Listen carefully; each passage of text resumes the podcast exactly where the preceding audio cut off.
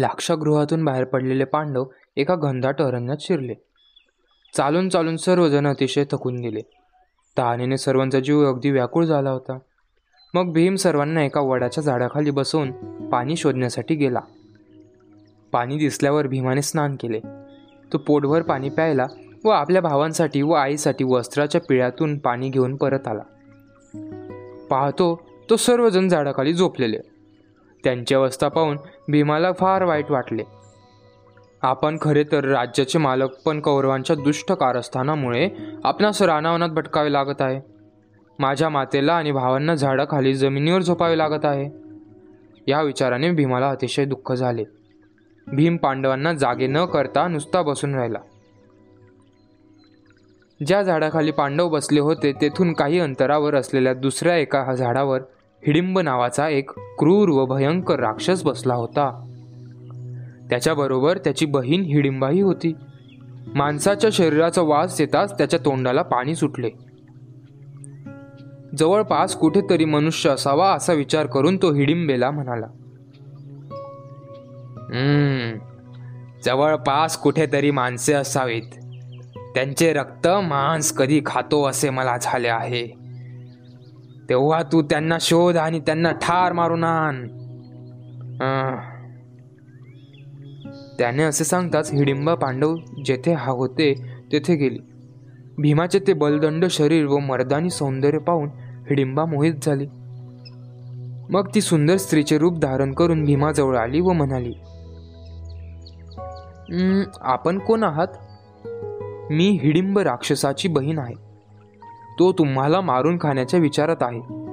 माझे मन तुमच्यावर जडले आहे. माझा पत्नी म्हणून तुम्ही स्वीकार केलात तर मी तुमचे सर्वांचे त्या राक्षसापासून रक्षण करीन. मी आकाशात संचार करू शकते. मी तुम्हा सर्वांना पाठीवर घेऊन कोठेही नेऊ शकेन.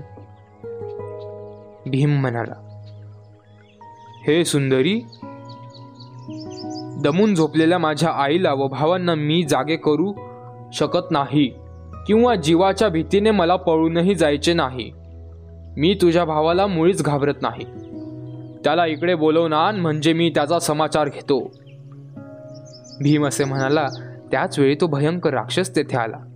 आपली बहीण राक्षसी असूनही मनुष्याच्या प्रेमात पडली आहे. हे पाहताच क्रुद्ध झालेला राक्षस हिडिंबेला म्हणाला तू नीच आहेस. राक्षस कुळाला कलंक आहेस. आज माझा आघात करावयास निघाली आहे. थांब या माणसांसह तुलाही ठार मारतो. असे म्हणून तो हिडिंब राक्षस पांडवांना व हिडिंबेला ठार मारण्यासाठी धावून आला. तेव्हा या राक्षसाला ठार मारून हा प्रदेश निर्भय करण्याची ही आयतीच संधी आली आहे असा विचार करून भीमाने त्या राक्षसाचे दोन्ही हात पकडून त्याला फरफटत दूर नेले. तेथे त्या दोघांचे जोरात युद्ध सुरू झाले. त्यांच्या ओरडण्याने कुंती व पांडव जागे झाले. सर्वजण भीमाजवळ गेले. तेव्हा अर्जुन म्हणाला याला ठार मारण्यास उशीर करू नकोस नाहीतर संध्याकाळ होताच हा राक्षस माया बलाचा अवलंब करील. अर्जुनाने असे सांगताच भीमाने त्या राक्षसाला वर उचलले गरगर फिरवले व दानकन द- जमिनीवर आदळले. त्यामुळे तो राक्षस प्राणांतिक आरोळी ठोकून मरून पडला. हिडिंब राक्षसाला ठार मारल्यावर सर्वजण तेथून पुढे निघाले. हिडिंबाही त्यांच्याबरोबर जाऊ लागले. तेव्हा भीम हिडिंबेला म्हणाला राक्षस कधीही द्वेष विसरत नाहीत. उलट संधी मिळताच ते बदला घेतात म्हणून मी तुलाही ठार मारतो. तेव्हा युधिष्ठिर म्हणाला स्त्री हत्या महापाप आहे. शिवाय ही हिडिंबा तुझी काही वाईट करणार नाही.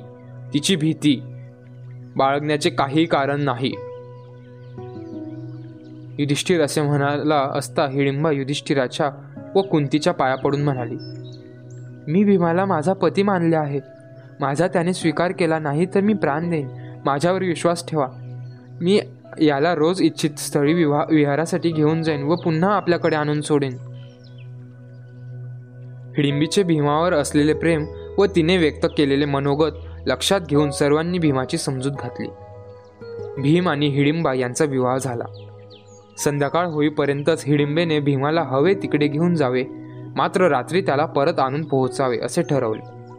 भीमानेही तुला एक पुत्र होईपर्यंतच मी तुझ्याशी संबंध ठेवीन असे बजावून सांगितले. या दोन्ही अटी हिडिंबेने मान्य केल्या.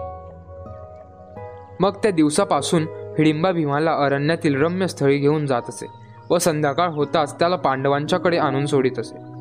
असेच काही दिवस गेल्यावर भीमापासून तिला एक मुलगा झाला. तो अत्यंत बलवान मायावी अत्यंत वेगवान व भयंकर होता. त्याच केसवर उठलेले व मुख घड्याप्रमाणे होते. म्हणून त्याचे नाव घटोत्कच असे ठेवण्यात आले. सर्व पांडव पुढे निघाले. तेव्हा हिडिंबाही म्हणाली कोणतेही संकट आले तर आमचे स्मरण करा. आम्ही तुमच्या मदतीला धावून येऊ.